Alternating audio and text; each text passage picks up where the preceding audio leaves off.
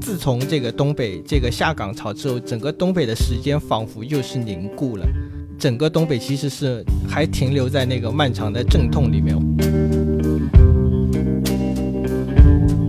我们现在在看下岗的这个问题也好，我觉得其实这个东西离我们生活并不远，只是说在九九十年代的时候它叫成下岗是一个大规模型。那现在其实同样的处境，那是是不是大家都颓掉，或者是大家也都是一样的迷茫？我们打开每个东北家庭的大门，都有一个很专制的一个父亲，就是在外就是啊呼声和气的那种的，然后回家之后屁都不是这样的父亲形象。大家好，欢迎来到新一期的深交播客，我是黄泽成。那今天节目正式开始之前，还是小小的预告一下，二零二三年的戛纳电影节就要来了。疫情三年之后，我们也是。再次派出了小队前往法国戛纳，给大家带来前方的第一手报道。同时呢，我们也是会制作一个戛纳日记的播客节目，分享每天的看片趣事以及影片的第一手观后感。同时呢，我们也在这里征招一下赞助商，如果有平台或者品牌对我们的这档节目感兴趣，想以冠名的形式或以其他的方式。赞助我们的这档节目，也欢迎和我们进行联系，帮助我们把《戛纳日记》这个节目做得更好。那么回到正题，今天我们要聊一下五一节期间的爆款，就是剧集《漫长的季节》。其实整个五一节之前，院线那边的表现都不是非常的给力啊，几部电影取得的成绩都不是很理想。当然，相比院线这边比较惨淡的表现。漫长的季节这个剧开播之后是备受好评了，现在完结之后，豆瓣上的评分已经是涨到了九点五分，暂列这个年度最佳。那么今天我们就趁着漫长的剧集刚刚热播完的这个契机，一起来聊一下这部国产爆款。那今天我们也是请到了两位嘉宾了，一位是导演申迪，嗯，Hello，深交的听众们，大家好，我是申迪。另一位是编剧，也是我们深交的作者昊天。呃，大家好，我是深交的作者昊天，谢谢。来，我我想先开始来问问两位哈，呃，两位是怎么接触到这个剧集的呢？一开始是怎么想来看这个剧的？嗯，这个剧就是我是范伟的粉丝。因为我本身就是东北人，所以就是从小看他的小品，然后看他的电视剧，所以他只要有新的作品，我就会看。然后再加上这次又是辛爽的新的作品嘛，所以开播当天晚上，然后我就看了第一集。那昊天呢？其实我是因为就是我是因为有一个很好的朋友，然后他呢就是已经之前是做呃。营销推广，他提前看了这个剧，然后他当时就已经安利给我，他说就是你一定要看，说这个特别好，因为我对他的那个审美，我们俩也相对比较近嘛，所以我其实就很期待这个。然后因为之前也看过那个新导之前的剧，然后所以就是播的时候也就一集一集这么追下来看了。那看起来两位对这个剧集的这个期待都是很高啊。那现在播完之后，两位觉得有没有达到你们这个预期啊？或者说网上现在这个？这么高的口碑和你们这个直接的观感是不是一致的？我其实中间是有弃剧的。我第一集看了大概第一集看到一半的时候，我就觉得天啊，这个好像没有当时刚看那个隐秘的角落的时候的观感好。就觉得说调色呀，然后整个节奏呀，然后表演上呀，就都没有达到一开始看这个剧之前的那种预期。然后再加上这个剧其实。这个剧的宣传做的也蛮一般的吧，就种种吧。然后感觉第一第一集前半段的节奏也比较慢，然后我就搁置下来了。然后停了两天之后，我去看别的剧了。然后看完之后没有东西看了，然后我就把第一集又捡起来重新看。然后把第一集看完的时候，我才决定要继续追下去的。那现在呢？播完之后，播完之后就是。远远超出我的预期，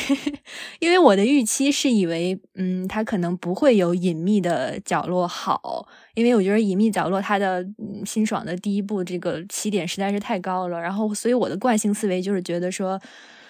嗯，可能不会有第一部那么好，然后没想到比比比第一部好，而且比我一开始的预期还要高。昊天呢？呃，因为我这边其实是我我对于就是说悬疑，尤其是现在就是这种生活流悬疑的这个项目，一般都很关注。然后同时呢，就是说喜剧加悬疑的这个点，其实也是就是因为这两个点吧，都是我非常关注的。就是不管是从就是观影，然后观剧啊，还是从创作本身，我觉得这两个都是我。非常需要去补的地方，所以等于说这个剧呢，为什么我一直能追下来，也是因为它其实恰恰在这个两两个点上做的很好。我觉得肯定是达到，就是不不光是我的预期吧，可能大家的预期都达到了，不然它也不会是九点五分这样一个非常非常好的成绩吧。我的这个心路历程跟申迪有一点点相似哈，刚刚我们也说了嘛，就是他之前的这个宣传好像并没有那么给力啊，或者说好像。如果是一个普通观众，可能觉得这个剧好像是突然冒出来的。如果你不是经常关注这个国内的剧集这个领域，然后我我当时也是因为是这个东北这个题材嘛，这两年也是非常多的这个文娱作品在聚焦，就是说东北的这个曾经的过去。我其实还一直挺关注这个所谓的这个东北文艺复兴的这一块的方向的。那其实我一开始的观感好像也跟这个生迪有点类似哈，觉得好像他。跟我想象中的有一点差距，但是在结束之后，我觉得它至少是给了我一个跟其他作品有一点点不一样的感觉。那么，我我们今天先来切入这个正式的剧集的聊天的这个过程哈。那这部剧是这个关于这个东北的嘛？和之前的这个叫做《平原上的摩西》啊，还有之前我们前几年那些关于东北的小说，都是聚焦在一个题材，就是这个东北曾经的这种改革。然后，因为这些改革所发生的一系列的事情，以及他们在这个改革中所失去的那些东西，那这个剧其实我刚刚也说了嘛，有一点点跟其他剧不一样的。那我想现在这里先问两位，你们是如何看待就是《漫长的季节》中这个剧对东北的这个塑造的呢？嗯，我是觉得，嗯，一个是刚才你说的，就是这几年有好多就是关于什么东北文学啊、东北文艺复兴啊，不管是文学作品上面还是影视作品上面，其实量都还挺大的。但我觉得这个剧其实是从我小时候看完《马大帅》之后，唯一一部真的拍出了 东北感的作品。就是在此之前这几年我看的，包括你说那个平原上的摩西啊，包括其他的一些一些电影啊，什么那个嗯白日焰火呀之类的东西啊，我都觉得那些影视影影视作品其实它换个地方也一样，就是它不讲东北，它换一个其他的地方，可能换什么湖南的一个厂，当时工人怎么下岗倒闭的，然后发生了一个什么悬疑的案件，我觉得都可以都可以不放在东北。但是漫长的季节是我这么就是从小时候看完马大帅到现在是唯一一部让我觉得它就是东北的。影视作品，呃，你你是从哪些点看出来的吗？我看的时候，我觉得这就是我们邻居家的事儿啊，就是他他首先他就是这个呃故事发生的这个地点就是桦林这个小城，就是跟我们家这边差不多嘛，就是东北的这种小县城。然后在九十年代的时候，都有那种比较大型的工厂呀，不管是什么钢厂啊，什么那个什么。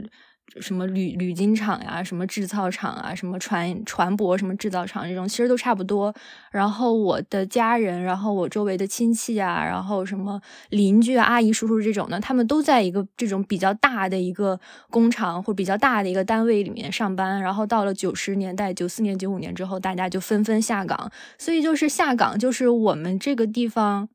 就是从我出生开始，下岗这个话题是一直萦绕在你耳边的，然后你就听各家邻居啊、各家亲戚们讲自己的下岗的故事，然后后来他们又是怎么开始做个体的，然后又又又经过了什么样的人生的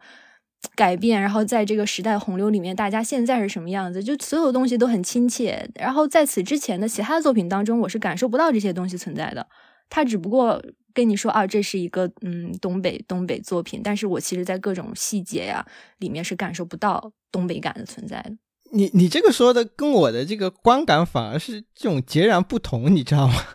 哦，是吗？啊，对啊，因为你你知道，呃，因为我不是一个东北人，你知道，我是一个南方人。然后你知道，一开始我看到这个剧。说是要讲东北，但是我一开始进去看看它那个色调，我觉得啊，这这是东北吗？因为在我印象中，东北可能更接近于像平原上的摩西，就是大家要穿的很厚的衣服啊，或者说就是你哈一口气就就会有白雾啊这样的。但是你看这个剧，它完全就没有去拍冬天的所有的这一切。去拍那些阴沉沉的天空啊，还有人们很压抑的情绪啊，这可能是其他那些东北文艺复兴作品里面给我的那个感觉。但是这个剧，我看，哎，它的色调怎么是这么明亮的？而且它里面的那个大大片大片的这种暖色调的使用，让我感觉这个剧反而不是一种，就是至少在画面上不是一个东北的感觉。对，我觉得他这个比较有意思的一个点，就是我们呃以往看到的，包括那个呃是哎是去年还是前年播的那个胆小鬼。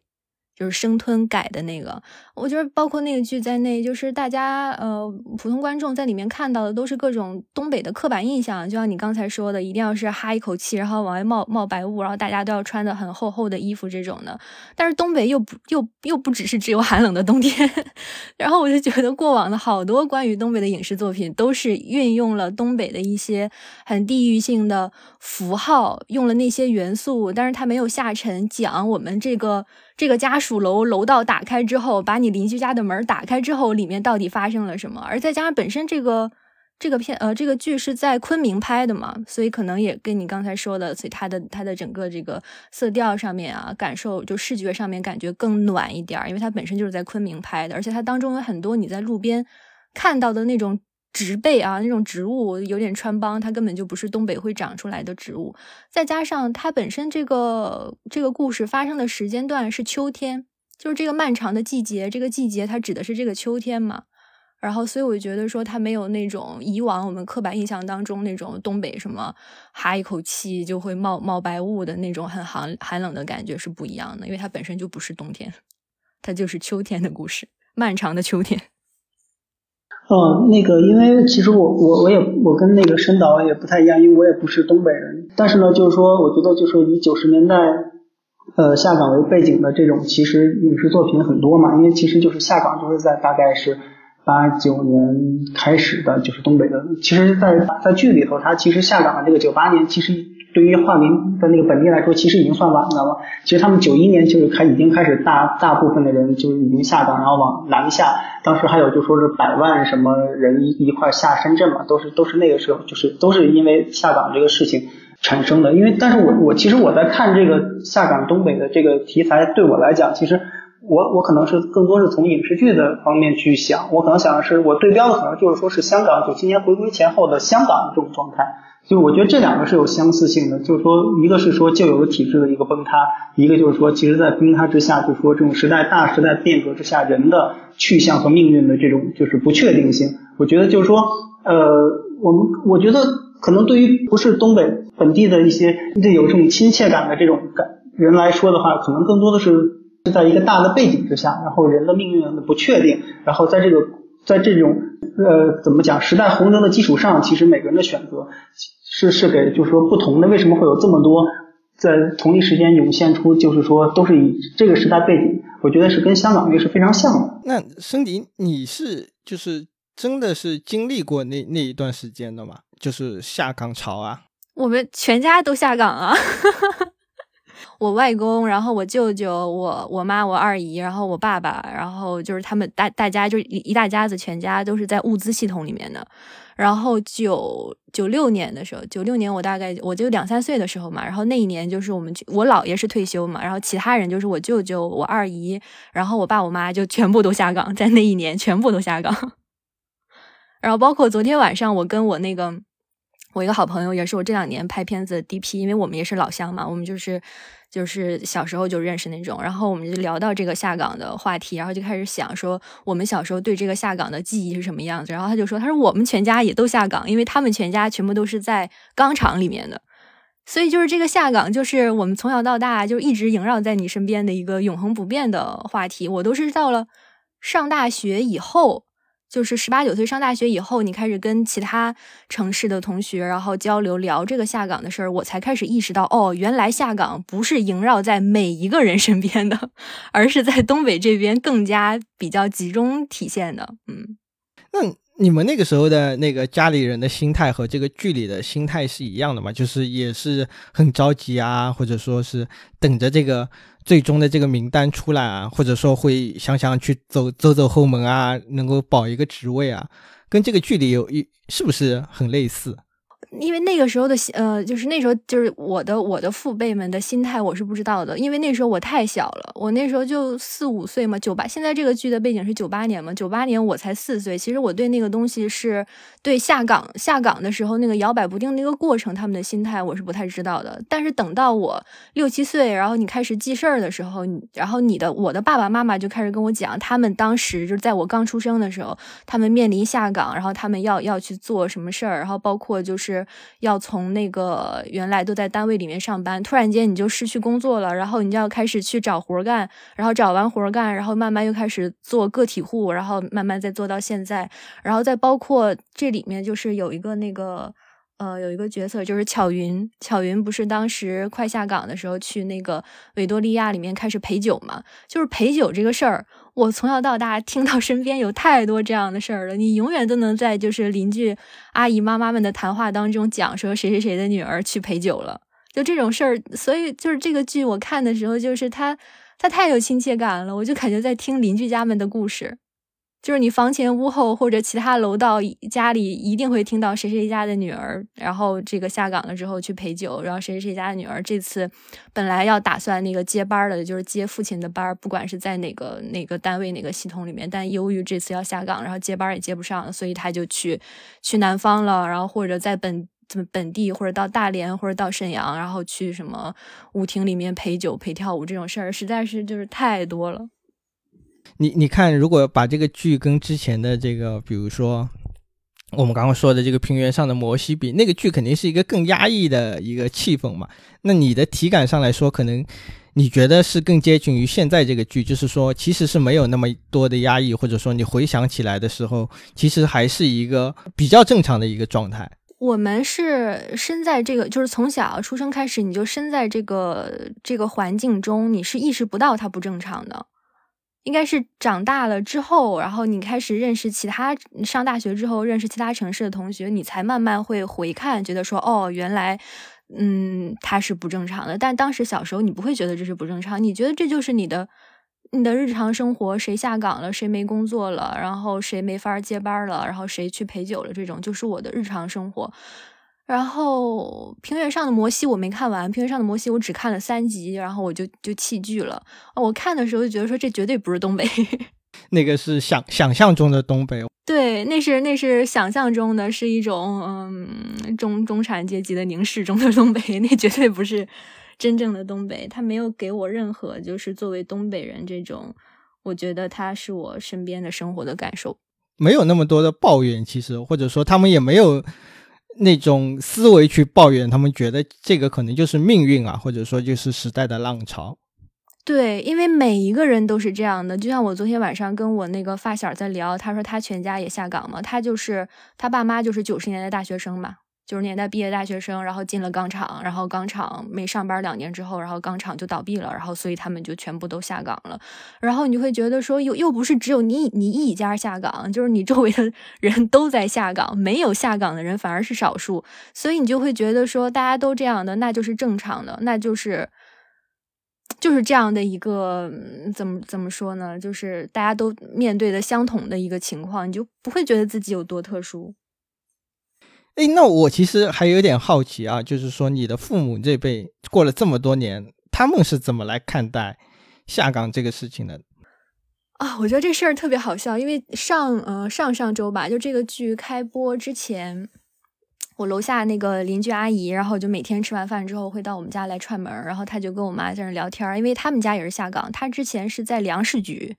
因为粮食局后来也都倒倒闭了嘛，他们家就是全部都在粮食局那种，然后粮食局全家都下岗了。然后他就在跟我妈讲说，那个三十年前他们那个还在单位上班的时候，然后觉得那个活儿特别轻松，然后虽然说挣的工资不多，但是好像就是这些钱永远都是够用的，因为好多好多地方你需要根本就不需要用钱嘛，就是厂子里边或者单位什么的就可以给你解决。你每个月挣的这个一两百块钱的工资，用于你的日常生活是完全够用的。好像其他所有需要花钱的地方都可以报销。然后他就觉得说那个时代特别美好，因为你不需要特别努力，然后你就能很很正常的生活。但是突然间就是九十年代，大家都下岗了，然后他就开始要到其他的。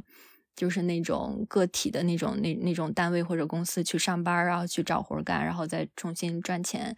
然后他就说，然后就跟我妈聊，说现在聊起来就感觉三十年前的事儿像做梦似的，就感觉好像是上辈子的事儿。跟就他就觉得说，三十年前他们当时在那个大的一个厂里面，或者在一个比较大的一个那个单位里面上班的时候的那种状态和现在。然后大家要要上班，然后要赚钱的那个状态是完全不一样的。他就觉得说，之前那三十年就像做梦似的，现在讲起来都感觉有点不敢相信。所以看来还是要真正经历过那个时代的人，才能拍出一个可能更接近于他们当时经历的那种剧嘛。那这个漫长的这个季节，可能真的就是说更接近于当时真实的那种感觉。那我们还是回到这个剧嘛。之之所以这个现在这个漫长的季节这么高，很大一部分就是得益于三个主演他们非常出色的表演嘛。呃，请问两位呢，就是说大家是如何看待这个三位主角的这个形象的塑造呢？他们的这个演技的出色是给这个整个剧带来了多大的帮助？我我其实主要想就是这个问题，主要想聊一下那个陈明昊老师啊，因为陈明昊老师其实在《六欲天》里面就已经出色的演过了一位刑警的角色了。因为我觉得他就是说在演刑警的时候，他其实把那个警察本身的这种霸气和正气还有匪气，其实就是传递的特别好。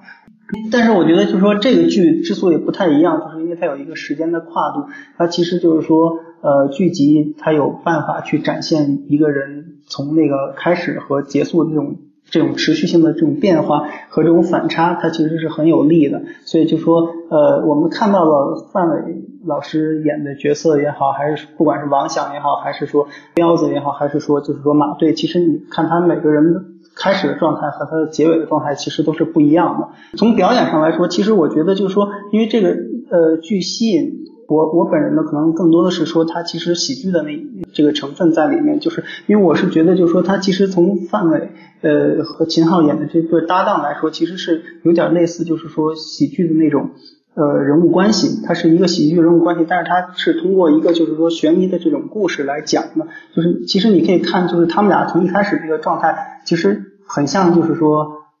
开个玩笑，有点像偷自行车的人那种状态，他们俩等于说是找套牌车的人，但是。在第一集找的过程中，其实你会发现，其实那个悬疑的东西慢慢渗透进去，因为最终他发现了说沈墨的一个背影，然后这时候就是悬疑的这个故事就渗透到范伟的这个角色里面，其实他就把那个悬疑和喜剧结合的很好，这是这是我对他的一一个就是说，就是你可以从一件普通的一件小事然后进去，然后但是他可能呃找一个套房车，但对他们来说是一个身家性的一个大大的事情，就就他不不一样的地方就是说其实。你慢慢看的时候，你会发现，其实他们呃就是喜剧的那种，比如说像呃泰囧啊，或者说是是是唐探啊这种，就是其实都是两个不靠谱的人，就是没头脑和不高兴，然后两个人一起去完成一个不可能的任务嘛。那他可能就是说，在这个剧里头，他把悬疑的东西加进去，他就是说我要去找一个十八年前的一个凶手，然后包括就是说从马队的这个角色呢。可能就相当于是说，就是这两个人需要找到一个隐秘的高手去帮助他的一个角色。我觉得他这个本身这个架构是一个很商业性的一个人物的架构，所以说他们出彩其实也是说是剧作上其实也对他们呃铺垫了很多吧。嗯，我是看第一季呃第一集的那个前半部分，然后看了一半，然后想弃剧。其实有一小部分原因就是因为秦昊。我一开始觉得说这个演员秦昊这个演员，因为我在我看来他是一个正剧演员，他不是一个喜剧演员嘛。然后他演的演的这个非常纯正的一个东北人的形象的时候，觉得说天呐，他是不是离开东北太久了？他怎么？连说东北话的时候就那么使劲儿的在熬那个东北口音呢。然后我跟我朋友私下聊的时候，我朋友还说说秦昊是是东北人吗？我说是啊，我说秦昊就是沈阳人。他说他为什么要这么使劲儿的说那个沈阳话呢？就已经好像是是一个别的呃别的地方长大人，然后在为了融入这个角色而硬凹这个沈阳话嘛。所以我看第一集前半段的时候，我还觉得说，嗯，好像秦昊这次演的没有就是我预期的。那么好，但是一直等到他开始有那个九七九八年的那那个故事线出来的时候，我突然就觉得说，哇，秦昊演的真好！我终于在这个演员身上面，就是看到了这十八年在他身上，就是这十八年是怎么让他从一个这样的人变成了一个现在这样的一个人。就是我在他身上，他的演技让我看到了这十八年的时间的的改变。然后再加上我这段时间除了看了这个，我还看了那个《尘封十三载》。然后《尘封十三载》也是就是两条故事线，然后十三年前发生了一个什么样的命案，十三年后，然后这两个警察经过了什么人生命运的改变，然后重新来破这个案子。然后我觉得那个剧就是相对来说也还算不错的，但是陈晓这个角色，就是我在他《尘封十三载》这个十三载当中没有看到他到底发生了一个什么样的变化，到底因为什么他发生了这个变化，他是硬给他就是。嗯，十三年前他是一个刚进入这个刑警队的一个一个一个菜鸟，一个很年轻的一个刑警。然后十三年后，他突然就就变成了一个非常躁狂的、很那种说一不二的那种很专制的一个刑警。然后他中间变化的这个过程，我是感受不到的。但是在漫长的季节当中，然后秦昊和范伟还有那个陈明昊他们在这十八年中。身上的那种变化，每一个细节你都可以感受到。哦，原来是这样，他才变慢慢变成了一个现在这样的人。然后我觉得就就很好。但是陈明昊还是那种看的时候，我会觉得他肯定不是东北人这种。嗯，那范伟老师，范伟范伟老师就是神。这这是带着粉丝的那个滤镜来的吗？对，就是确实是带滤镜来的。然后那个，因为从小先看他的小品嘛，然后看完小品之后看那个马大帅，我不知道你们有没有看过，就是零六年的时候看马大帅，我觉得他在马大帅里面的表演就是就是神，就是。怎么能演的这么好？演的太好了这个角色。然后那个辛爽本人，他就是那个马大帅的粉丝。他现在的那个百度百科里面还在写说，辛爽的日常生活就是，呃，什么听听歌，什么做做音乐，什么拍拍广告 MV，然后就是坐在沙发上打开一集马大帅。所以，所以他就是他就是一个百分之百的马大帅迷。然后范伟老师就是，我都觉得说没有。嗯，没有什么可找出来的任何的缺点和不足。范伟老师就是演的演的太好了，嗯，包括他现在这个呃那个宫标的这个角色哈，他有好多都是。从那个马大帅里面来的，包括姐夫跟小舅子的这个关系，马大帅里面也是姐夫跟小舅子的关系，然后包括这个名字，然后范伟原来在原来那个剧里面叫范德彪嘛，然后这次是是那个秦昊身上是公彪，然后也有相同的台词儿，就是说别叫彪子叫彪哥，这也是马大帅里面的台词儿，所以就是我是带着那一部剧马大帅那部剧的回忆里面有很多我能够记住记住的细节，再看这部剧我就会。有一种两个两个时空串联的感觉。哦，因为我没有看过马大帅，所以其实我可能就是没有办法。去对比他，比如说他两个剧，他用了一些什么，就是说致敬的梗这些东西。但是我觉得就是说，因为范伟老师这个角色，他本身就是一个就是统领这这部剧的嘛，就是说你总得找到一个试点去看这个，就是你总得通过一个人物，通过一个试点去进入这个故事，然后你才去向善善形象去打开，然后去关注到每个人的命运。那其实范伟老师他这个角色就是这这个故事的主轴嘛。其实而且我觉得就说你从十八年的这种变化来看。其实你恰恰也就是说是这个化钢这个厂，其实从一开始的那种看似就是说还有一些朝气还在生产，到最后其实好像这个厂已经没有了。其实恰恰也是呃对对位了，就是范云老师这个角色就是性格的这种转变。就是他一开始也是以厂为家嘛，就说比如说别人扔扔垃圾他也去管，然后就是说就是因为他本身等于说也是这个厂的，就是说是子弟兵的这种感觉。那他最后其实管他妻离子散也好，他的他的厂也没有去当出租车司机，那他这种心态转变其实是很顺的。虽然说其实这个故事中并没有展现整个十八年他怎么就是这种跨度，但是你通过这个一头一尾的这种转变，其实你是可以就观众其实是可以脑补他为什么。就是说，呃，会转变成十八年以后这个样子。包括刚才那个申导也说了，他对于儿子的这种态度的转变，以前是就是说就是可能就什么都管，现在是什么都不敢管。那这种东西，它其实恰恰都是可以暗合到，就是说整个的这个画纲的这个变化。就是，我其实来看哈，如如果说第一个能够吸引我真的看下去的话，就是这个范伟老师演的这个王响，他身上的那种非常有这种民间智慧的这种表演嘛，其实。这这个东西是非常难得的嘛，你要演出那种接地气的这种感觉，你要又演出这个人身上有那种是魔力啊，然后他有这些所谓的这个小聪明，你说小聪明也好，说是大智慧也好，就是他能够想出各种各样的办法来帮你解决这样的各种各样的生活上的问题。这个其实也是这个剧另一个接地气的地方。你可以看到，真的是生活中有非常多是像类似于这样的人物，他们在生活中能够。就是用自己各种各样的不不太那样正规的方法去给你搞定一些事情。嗯，我觉得他嗯这个角色还有一个很有意思的点，就是他在十八年前不是这样的，就是他在十八年之后，我们从第一集里面看到，不管他是追车呀，然后去那个修车厂查这个套牌车到底是谁的，你能够感受到他的街头智慧、他的小聪明、他的为人处事中的大智慧等等。但是在十八年前，就是案发的时候，九七九八年的时候，他是一个多轴的一个人啊，他就是那种。我们打开每个东北家庭的大门，都有一个很专制的一个父亲，就是在外就是啊呼声喝气的那种的，然后回家之后屁都不是 这样的父亲形象，就是特别专制，然后特别不讲理，然后觉得自己啥啥都能行，觉得自己只要有技术在身，我这一辈子就可以安身立命。然后没想到到了十这十八年的过程当中，他经历了这种妻离子散、家破人亡之后。然后他才慢慢形成了他的这种，不管是街头智慧也好，还是小小聪明也好，他是这样的。包括他在这十八年间，就是十八年前对王阳这个儿子的态度，是非非常专制的一个很典型的一个北方男性父亲的这样一个形象。但是十八年后，他对王北又是另外一个父亲的形象。所以他这这整个十八年中的这种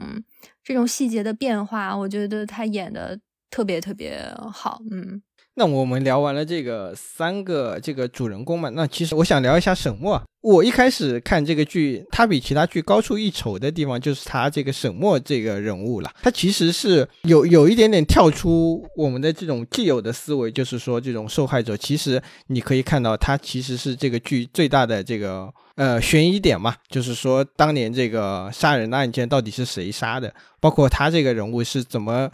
一步一步被逼到最后要去杀人，要做出这样的事情，他的心里的那些恨，那大家是如何看待沈墨的这个角色的？嗯，其实一说反派的话，我当时就是脑子里面跳出来的反派都不是他，因为我觉得他并不是一个真正的反派，他就是嗯，作者带着一个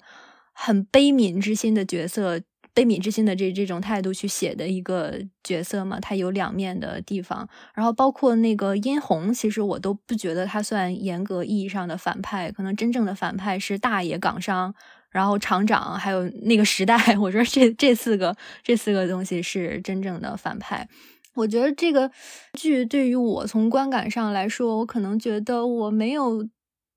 觉得就是，我觉得他可能有一点点欠缺、欠欠缺的地方，就是李庚希这个演员，我觉得他演的挺一般的，尤其是跟这几位演员，就是范伟啊、秦昊呀，然后包括陈明昊他们，就有一点相形见绌的感觉。嗯，然后我我甚至在看到第第八九集的时候吧，我就开始生沈墨的气，然后再加上那个。王阳写的那首诗，就是让我们来打个响指吧。然后在想说，天呐，沈墨就是打响指的那个灭霸，打了一个响指，所有人都死了。所以我看到八九集的时候，就开始生沈墨的气。其实这个这个就很有意思了，就是说，在这个剧里面，每个人似乎在那那个时代、那个情景下，都是做了自己该做的事情，或者说是这个时代把他们推到了最后的那个角色嘛。对对的，然后。呃，有一场戏就是那个呃，沈墨和王阳他们俩在桥上嘛，然后呃，王阳呃，沈墨跟那个王阳说说你爸还在那个铁轨上呢，然后王阳就开始往那边跑，准备到铁轨上去救他爸，然后这时候沈墨就从那个桥下就跳了下去嘛，我当时就想，天呐，沈墨你为什么不能晚一点跳？你晚一点跳，王阳就不用下来救你了，就是你不能等他走再跳吗？就所以，我我还蛮蛮带入他当时的那个情节的设定当中。但是从你从从另外一个角度想，你就会觉得她其实是一个非常可怜的一个小女孩，非常无助，非常可怜。嗯，因为她也说了嘛，她说不要走嘛，就是她其实还是不想让她走。对对对。因为其实我就是说，呃，我觉得这个就是受害者又是施害者这种反派的这种设置，其实就是在不管是就近几年的剧也好，还是说电影也好，其实蛮多的。小丑那个角色，你也是可以认为他是既是受害者又是施害者。其实我觉得，呃，这里头沈墨这个角色呢，可能我我一下想到了，其实恰恰有可能是《狂飙》里头的高启强，因为高启强其实你那个人物的那个轨迹，其实一句话就能总结到，他其实就是一个被欺负成。黑老大的一个角色，那其实这句话说他既是受害者又有施害者的成分。那之之所以是受害者，其实的这种东西，其实对沈墨来讲，其实他更多的是观众的同情和认同嘛。那施害者的这个角色，其实就是复仇的心理。二二者的结合，其实恰恰就说是沈墨这个角角色的，我觉得是立足点。他到底是不是反派，还是说他跟不管是说殷红还是说港商大爷这些角色来对比？我觉得可能从。呃，怎么讲？可能从法律上意义上讲，就是大爷、厂长他们可能都罪不至死吧。我觉得这么可以说，就罪罪不至死。但其实恰恰就是这些人，所有的这四个人，然后把恰恰是把沈墨逼成了一个连环杀杀手。那所以我觉得套用就是刚才狂飙里那个高启强那个角色，其实就是沈墨是这个是这个故事中，他是一个不断被呃身边的人也好，被时代也好，他是被逼成了一个连环杀手的一个角色。那我觉得就说。呃，这个人物的定位恰恰是我觉得是可能是这个剧里的主创比较创新也比较敢写的一个一个角色吧。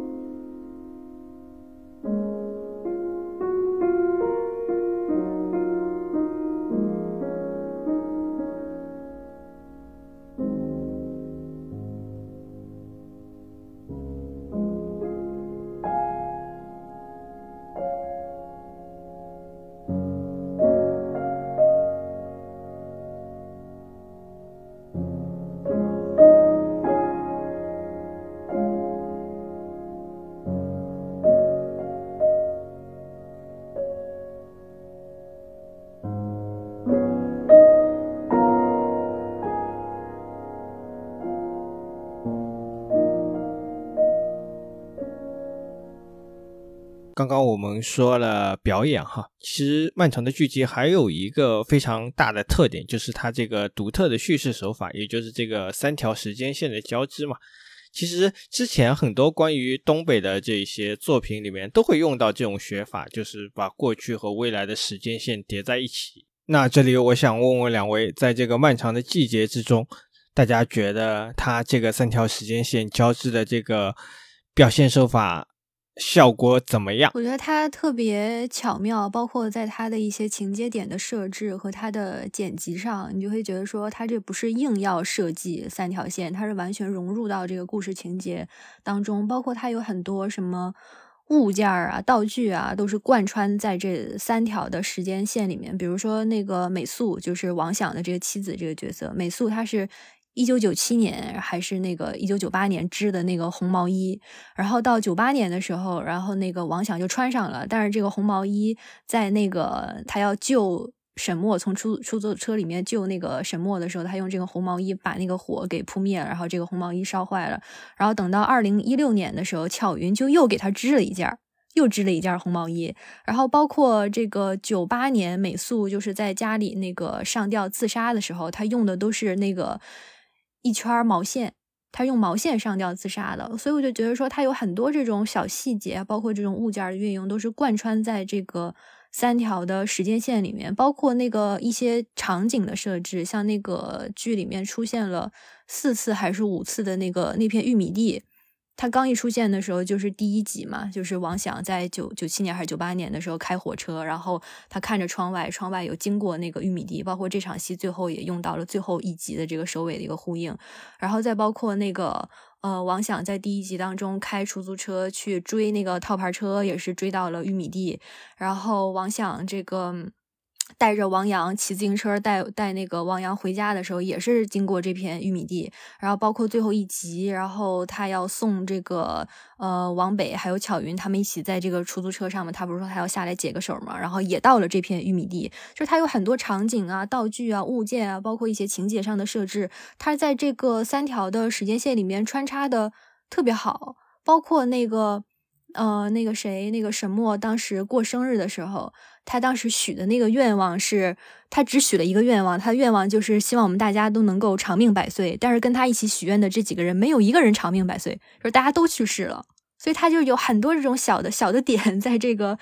三条故事线在这十八年中都穿插的特别好，一点都不生硬，我觉得很很丝滑。其实我觉得就是这个剧其实非常有创新的一点，就是刚才就是。提到了，这就是时三条时间线的这种穿插，因为其实你三条时间线，观众在看的过程中，好像是站在一个全知视角，但是你仔细去想，它的创新点在，其实的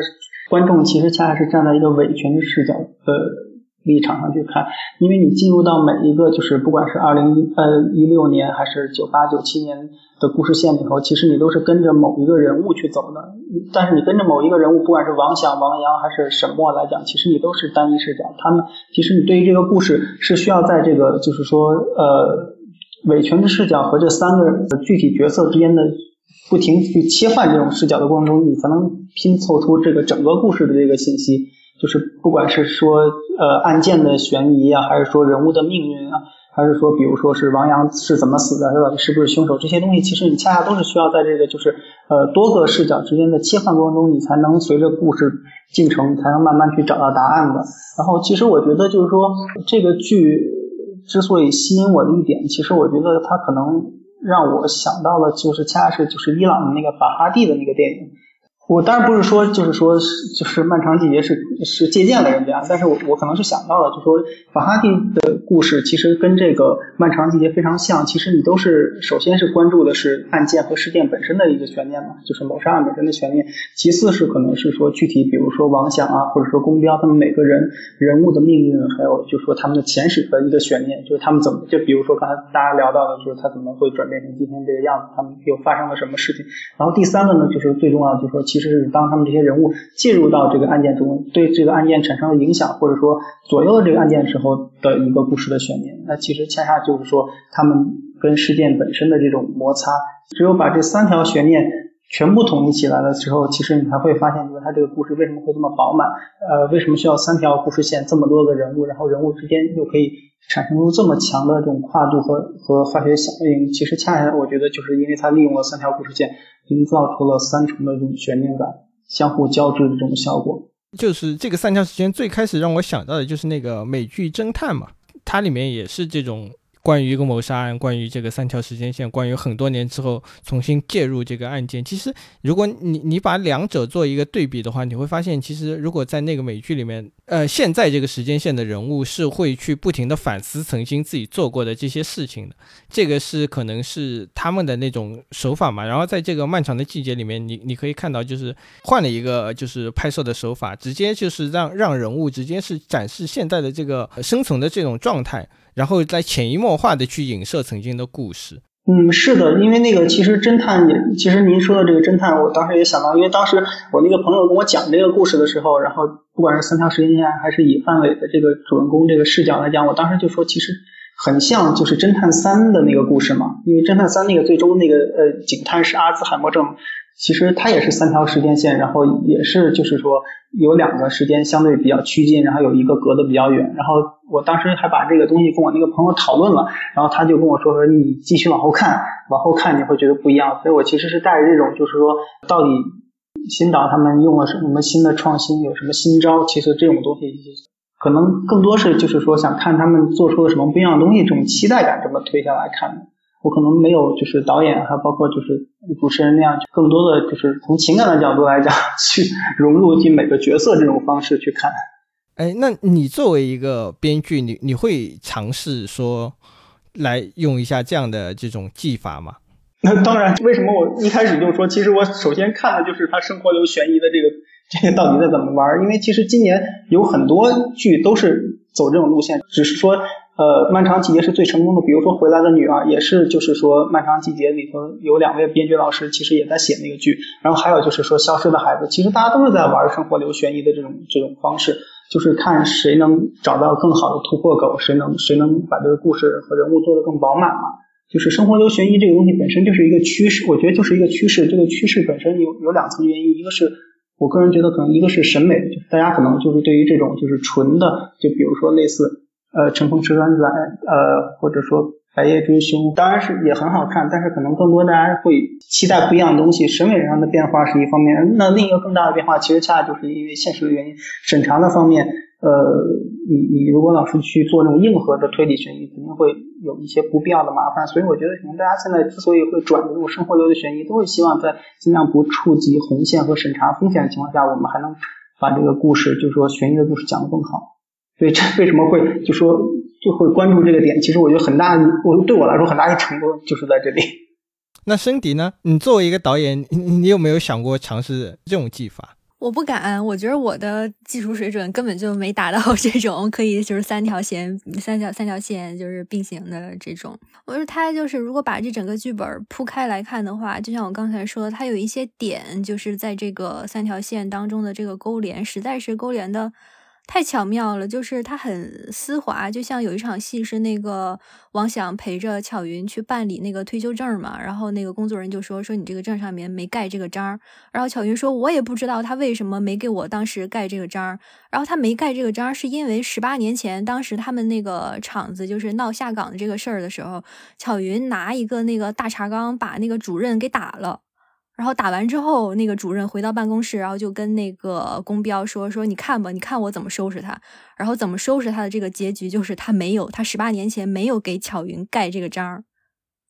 就是他有很多很多这种小的点，我觉得设计起来其实是挺挺难的一件事儿，而且它又不影响你的什么主线，它就是在你生活流当中给你设置，我觉得特别巧妙。其实我们回过头来说，如果把这个整个剧按照这个顺序来。拍的话，其实完全就没有今天这样的效果了。嗯，对，因为看的时候他开始倒叙嘛，你就开始想那个。就比如这个美素这个角色嘛，美素这个角色，其实他一一出场，就是人还没出场的时候，你单看王想的那个生活状态，你就知道美素这个人一定是去世了的。然后再倒到那个九七年的时候，你知道哦，美素她其实是有这个心脏病的，然后还做了支架，你就开始猜她最后这个去世是因为这个心脏病犯了吗？是因为身体的原因吗？然后再看到九八年这条线的时候，才知道哦，他其实是。自杀，你就在不断的带着各种对这个人物命运的很多疑问，在各个时间线之间来回倒，你才知道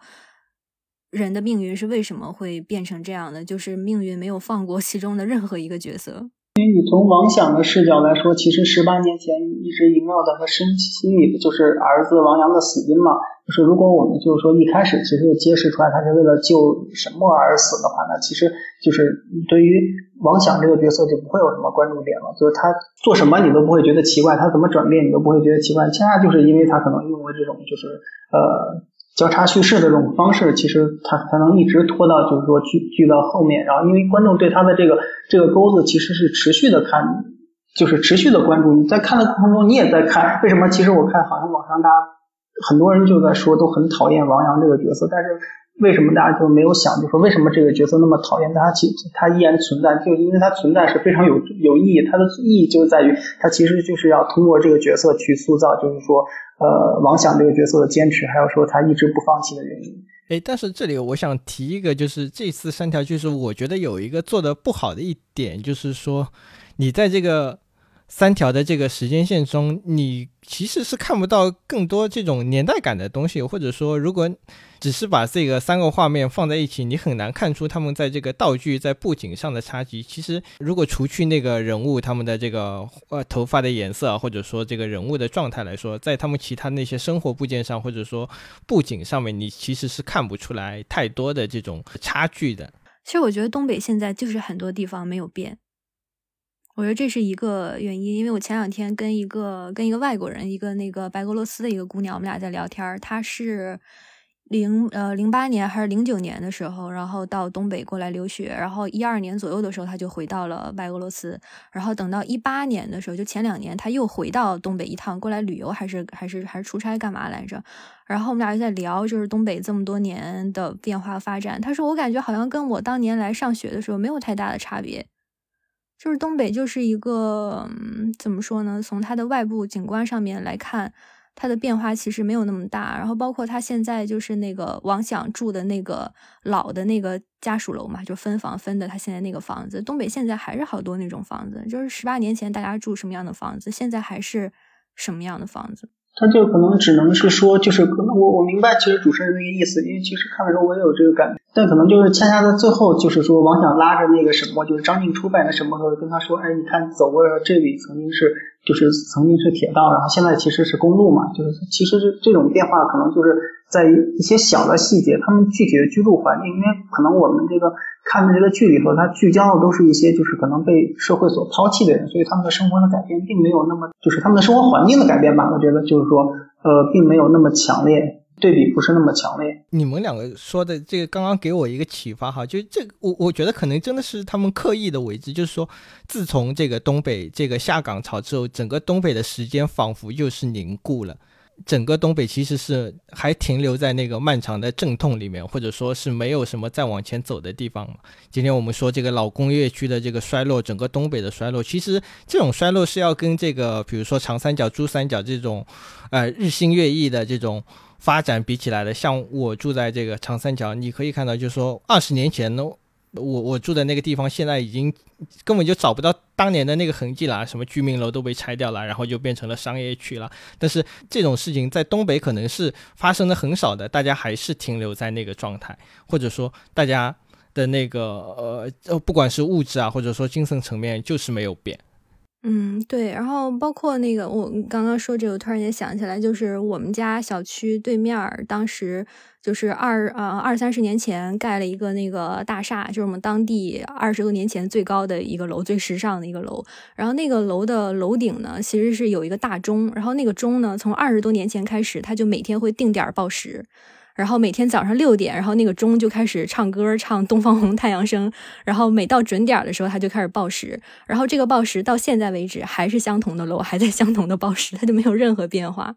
其实可能老人的家里一般可能变化都不会，就是十几二十年那种变化，其实是看不太出来的。因为我前一段是正好去一个，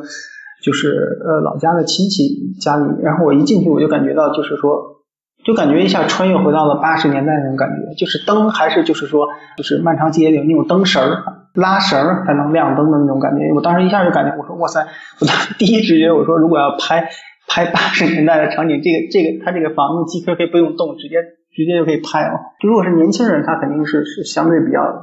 换的比较新。那我觉得可能是七八十岁，就像剧中那王想那个角色那个年纪的人，他可能变化就不会那么大，就反而会有一种时间的这种。就是凝固的感觉。那我们聊了这个剧这么多的优点哈，其实我我来想说一个，就是我我对这个剧最大的一个不满的地方就是这个结尾了。我不知道就是两位看到这个结尾是什么样的一个感觉，但至至少在我看来，这个结尾似乎有一点点这种和稀泥的意思，或者说跟其他的那些东北的作品比起来，它的这个批判性或者不是太够。他那个王想最后说不要回头，要向前看嘛，这个一下子就让我想到了那个当年那个刘欢唱的什么，呃，在那个春节晚会上唱的从头再来嘛，这个呵呵 在我看来是有有一点点这种，呃，和稀泥的感觉了嘛，就是把所有的问题都抛掉抛在身后了，然后就是要大家继续往前走。我我对这个结尾的理解是王想已经死了。就死在那个玉米地里面，因为有一个大全景的镜头，其实是可以看到玉米地里面倒了一个人，然后他里面还穿的就是王想同款的那个红毛衣，所以我是觉得他那个看到十八年前他开着火车开过来，然后说不要回头向前看，这个是超现实主义的处理，就这已经是他他的他的想象或者去世之后的这个超现实主义的处理，他其实本人就已经跟那个王北还有跟巧云说，我下车解个手，然后到了玉米地里面，他就已经死在那个玉米地里了。其实我是不是特别喜欢这个结尾，因为我觉得就是说，从王想这个角色，他其实是从第一集一直压抑到了十十二集的结尾，他一直都是一个往回回看，就是不能走出过去的一个人。那其实加上结尾这个东西，让他向前看，其实我觉得这是人物，就是说正好有一个。首尾的一个有一个呼应，其实我是觉得这还是挺好的，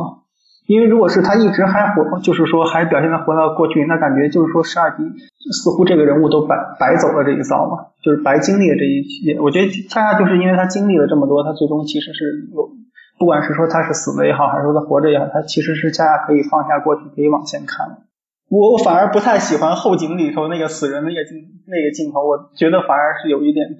迁就观众的这种感觉。我觉得其实恰恰不需要，依然可以就是达到他想要的效果吧。那看来两两位都对这个结局还比较满意啊？对我，我觉得比较满意，就是我觉得他的嗯，导演想说的、想表达的这种悲剧，就是观众已经 get 到了，不管他是说这个。就是王想这么一个有正义感的，然后道德很高尚的，又有当年这种安身立命的，又很懂技术的人，是是当年厂子里面最厉害的火车头司机。但是就是在这种时代变革当中，就是落得了一个这样的下场，他妻离子散，然后又家破人亡。我觉得这个就已经是，嗯，这部作品想表达的那种，就这是真正的一个悲剧。然后跟王想相同的就是。还有当年有多少 多少个跟王想相同的这样的人，都是被时代淘汰了的。我觉得他的这个指向已经是还蛮蛮明确的了。对，我觉得就是说，嗯，就是咱们不管说对比《杀人回忆》的结尾，就是困惑的表情，还是说《美国往事》最后的笑容，其实它都是跟这个人物之前所有的状态，它是一个反差嘛。那其实王想的这个。角色他最后就是说告诉自己向前走，其实也是跟他之前的这个人物的这个一路的心路历程是有一个就是升华的。其实我觉得就是从这方面去理解的话，我觉得是是我是很满意的。但是我我想说的就是，我不知道就是如果真的经历过那个时代，或者说经历过这个下岗潮的人，真的有多少的人是能够像 王想这样向前走，或者说向前看的？因为我我虽然就是我们这边没有大规模的下岗潮，但是也是有的。我我我接触到的很多人，似乎就是下岗之后就是颓掉了，或者说他们就没有像王想那样再去说什么在出租车上找一个活干啊，或者说去什么创业啊这样的，他们就只是待在家里，然后嗯，慢慢点等着这个时间的流逝啊，或者说等着自己变老。其实我觉得，就是说我们现在在看下岗的这个问题也好，就是不管是刚才导演从他的亲身经历去讲，还是我讲的是说跟九七年的那种呼应来讲，其实还有一点可能是刚才我忽略说的，就是说其实现在下岗，其实你说没有工作被社会淘汰这个东西，其实现在的青年人也是这样，就说你找不到工作，你没有你没有一个就是稳定的收入，其实是一样的。我觉得其实。这个东西离我们生活并不远，只是说在九九十年代的时候，它叫成下岗是一个大规模性。那现在其实同样的处境，那是是不是大家都颓掉，或者是大家也都是一样的迷茫？为什么就是说影视剧现在，当然它不可能就是说影视剧可能不是能特别直接的展现当下，但是它通过九十年代这个东西，其实呼唤起大家的就是内心的这种东西，其实恰恰是跟现在我觉得是有所呼应的。哎，那声迪呢？觉得跟今天的这些有有什么呼应吗？如果说你作为导演哈，想拍一个关于今天这个这么大规模的这种失业的情况，我说今天的这种大规模的，就是青青年人的这种失业哈，它更接近于就是呃日本的状态，就是大家找不到工作，然后家里蹲，然后还是跟父母一起住，然后他还好像还没有完成他一个就是。在社会意义层面上的一个成年人的的状态，他还是要更多的依靠父母，然后包括在家里住啊什么，还要父母给你做饭啊什么这种东西的。然后跟这个剧当中所体现的，就是九七年、九八年那个时候的状态，还是有挺大的不一样的。那个时候，嗯，没什么依靠，因为你的父母也是靠不住的。但是现在这一代年轻人找不到工作什么的，我觉得还是跟日本当时的那个状态比较像嘛，宅在家里面，然后。不下楼，然后还在依靠着父母的供养。我觉得可能如果三十年之后或者二十年之后，我们来拍今天这个失业的情况，如果能能被拍出来的话，我觉得可能完全就没有呃这种时代感了，因为我们是身处其中的嘛，我们可能。真的接触到的其实是更多的是这种焦虑啊，相对于我们来说的无助啊，因为那个时候的下岗，你可能不需要面临房贷啊、车贷啊这种压力，嗯，哪怕就是下岗了，那呃大家互相帮助一下还能过过日子。那今天这种下岗可能是面临的是一个更加严峻的东西，因为你的这种房贷、车贷的压力还在，或者说你的各种教育的支出啊、小孩子的支出啊，其实是更加严峻的。可能如果将来我们来拍，会会会变成一个更加。严峻的一个形式。嗯，我我刚想到一个点啊，就是我小时候三四岁那时候，就是周围有很多就是叔叔伯伯什么这种从厂里面或者从单位里面下岗，然后当时大家会首选的职业是什么呢？去蹬三轮儿。我身边有太多就是父辈的这些这些叔叔伯伯们，都在那个年代，就是九几年的时候，都去蹬过三轮然后是蹬了几年三轮之后啊，有的去学那个电工，然后去学个技术，然后有的去转做个体户啊什么这种之类的。如果放在线下的就是当下这个状态的话，那大家可能选择的就就不是蹬三轮你知道吗？是去送外卖了。可能现在的送外卖失业之后去去送外卖，就是当年失业之后下岗之后去蹬三轮是的，那个我记得张猛导演也是范伟老师演的那个《耳朵大有福》里头，其实他也是面临就是失业，然后他也是想，就是他正好坐了一个三轮嘛，然后他在那个过程中，其实他也是在想，就说我也可以蹬，然后他其实恰恰恰是跟那个司机聊了很多，然后自己亲自去蹬，确实是就是说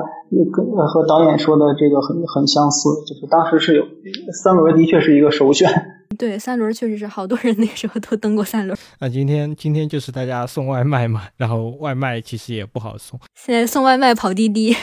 但其实你你可以看到，其实还有另一个差别，就是说，因为当时这个下岗，其实是因为牺牲了东北嘛，造就了整个全国的这种经济的腾飞啊。那今天我们其实是处在一个更长的这种经济衰落的周期嘛。那你你当年登了三轮之后，你有一笔原始的资金，可能你还能去创业啊。那今天就假设你我我们就说最理想的情况，你假设你能靠这个送外卖去积累一个原始的资金，你之后能干什么？其实是比当年的这个处境要更加艰难的嘛。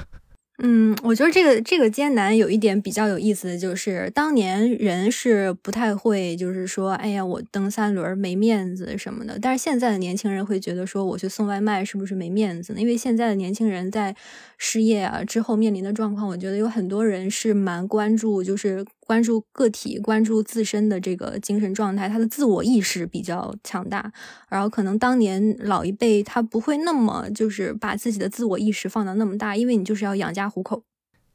那那个我们聊了这么多啊，其实今今年以来这个国产的剧是一个大爆发的状态嘛。年初的包括这个平原上的摩西是呃很受好评嘛，然后还有狂飙啊，像三体啊，然后到这个。漫长的季节，可以说今年的这个，你如果单从这种质量来说，这个剧集的质量可以说是碾压了那边院线方面这个电影的质量嘛。那么大家觉得这个是什么原因造成的？是不是说将来这个整个产业的重心会转移到这个剧集这边来，整个这个中国剧集会迎来自己的这个黄金的时代嘛？我觉得重心肯定是有一定的转移的，包括很多电影导演现在也去拍剧集。包括我，我前段时间还看了那个冯小刚的《回响》，虽然说他的差评如潮，但我好喜欢这部剧。然后，但我不觉得是就是国产电视剧的黄金时代到来，我觉得它没有到来。哎，那我我这里先想问一下，你你觉得是什么样的原因导致了就是说这种重心的转移呢？我觉得因为一方面啊，是因为那个这三年这三四年的疫情的原因，就是大家可能去电影院的时间或者机会会比较小、比较少，然后你就会转移到这个流媒体平台上面。第二个就是流媒体平台发展的比较好嘛，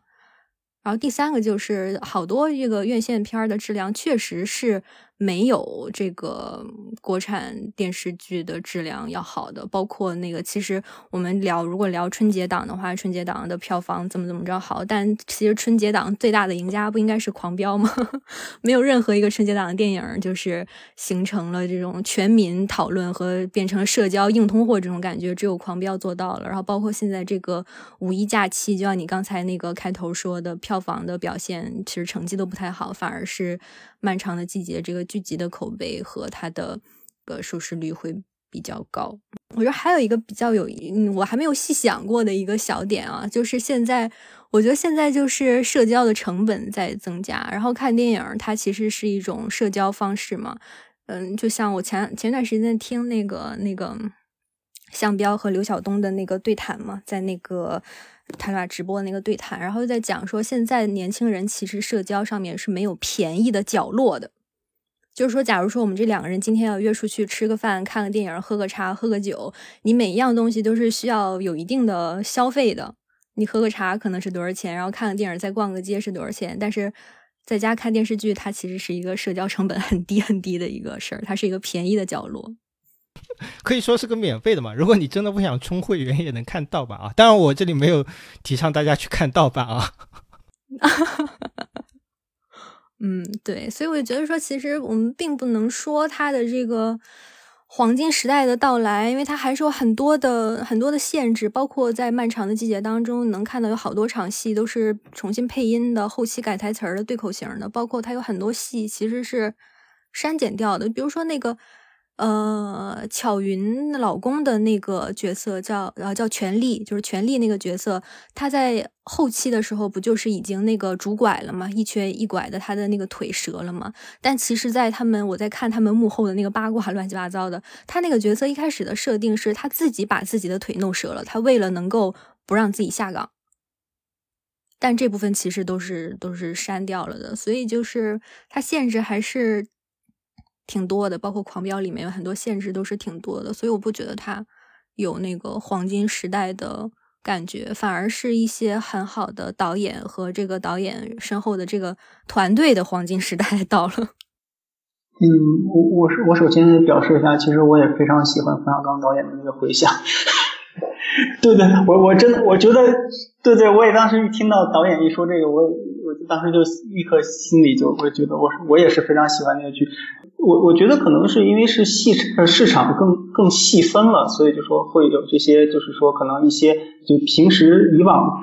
传统电视台或者就是说的这种剧不存在的剧，然后其实现在可以得到市场的反响，恰恰是因为就因为大家刚才只是举的都是就是以悬疑为主的这种偏男性向的这种剧嘛，那同时其实你电视剧的市场更多的是是以女性就是情感剧为主、国偶为主的，这是这是。这是主流，其实我们看的这个恰恰是这个市场的一个很小很小的一个一一个支流的一个东西。然后其次呢，我是觉得就是说，之所以它会好看，就是因为可能是电视剧本身是，嗯，怎么讲？我觉得是是最接就是本国或者本地地气的一个一个东西，而且它其实是是是是说，呃，它的创新性或者说它的那种呃更新的速度，其实恰恰是要比电影快的。就是不管是说从类类型的融合上来讲，还是说跟话题。紧扣的，就是比如说，不管是狂飙也好，还是说就是漫长季节，其实它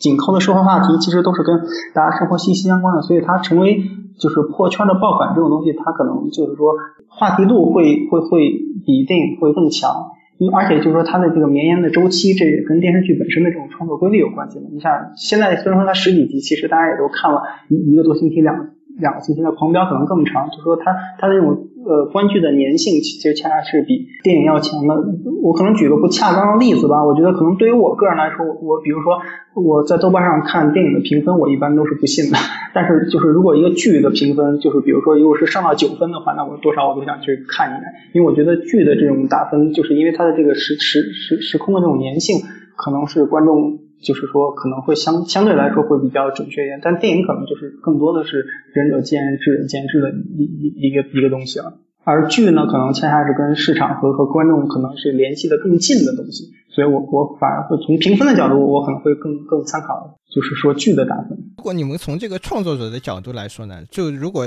当下的这个创作环境，你你是更愿意去拍一个电影还是一个电视剧？因为你知道，就是说，呃，电视剧这个媒介相比于电影，它它有几个特点，一个是它这个时长是更长的嘛，其实你你是有更多的这种叙事的空间。去去把你的这个故事讲好，你你就像这个漫长的季节，如果你把它压成两个小时的电影，其实我我不知道会不会有这样的效果。我在我的这个预想里，肯定是没有现在的这个效果的这样的好的。而且包括它可能电视剧它这个成本，我不知道会不会比这个电影的成本要低一点。因为其实这次我看这个《漫长的季节》，一开始它那个火车上的那个镜头，我我其实我我感觉他们应该是拿特效做的，呃做的不是特别好嘛。但是这个如果你放在大荧幕上来看，你就会觉得非常出戏吧。但是如果你放在这个小荧幕上来看，大家今天都是拿 iPad 甚至拿手机来看，其实是不会那么出戏的。如果就是当前的这个，不管是这个整个的这个体制还是这个模式，呃，两位作为这个从业者，是更想觉得是电视剧更适合自己的创作，还是电影会更适合自己的创作呢？其实从审查上来讲，我觉得是都比较难，就是因为你你做的这种类型本身可能都比较难，然后其次就是说，我觉得剧有剧的拍法。剧有剧的写法，然后电影有电影的写法，这两个其实还是不太一样的。就是其实刚才就恰恰就是主持人说的，就是讲故事的方式是不一样的。剧可能有更多的就是说，呃，时时间空间去延展这个人物，那电影呢可能就要精确到每一场戏、每一场台词。其实观众的要求是一样的，但是你你的方式是不一样的。我觉得其实观嗯电视剧的观众，我觉得相对来说其实是更宽容的。就那就像我们刚才说的，假如说这个漫长的季节，就是第一场在火车上面就是甜梅烧火的做特效的那个镜头，如果放在那个大荧幕上的话，我觉得观众是没办法看下去的。但是它放在一个电视剧里面的话，你就会对它相对来说比较比较宽容。而且就是我我是从第一集开播那天开始看，然后到现在已经过去了差不多快呃一周多快两周的时间。你就会对其中一些你刚开始看那一集的时候觉得不太满意的地方，你其实是会淡忘它的。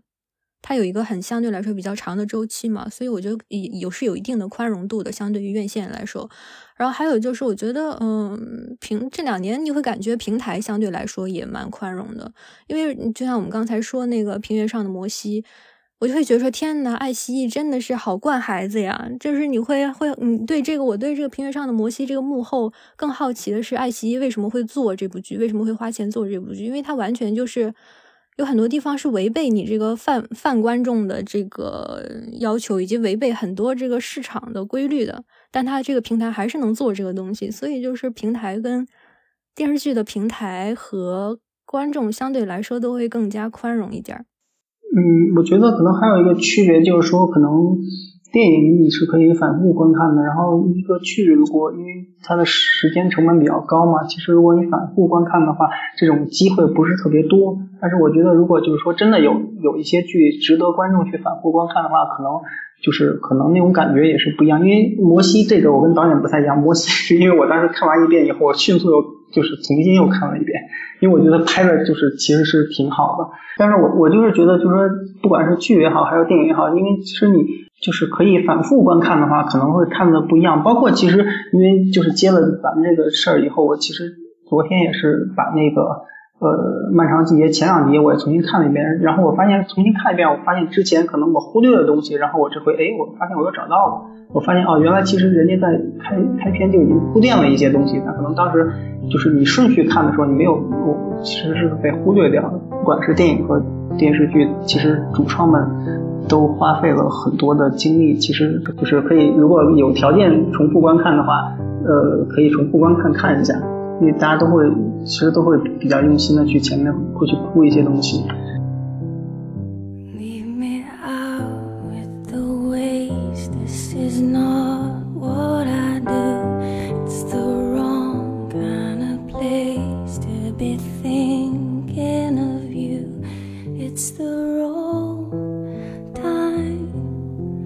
Somebody new. It's a small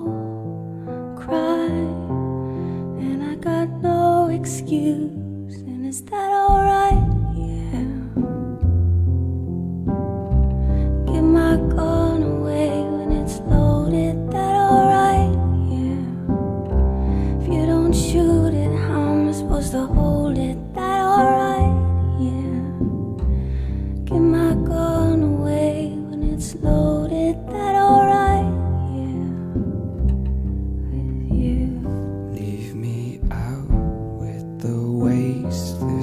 it's not what I do.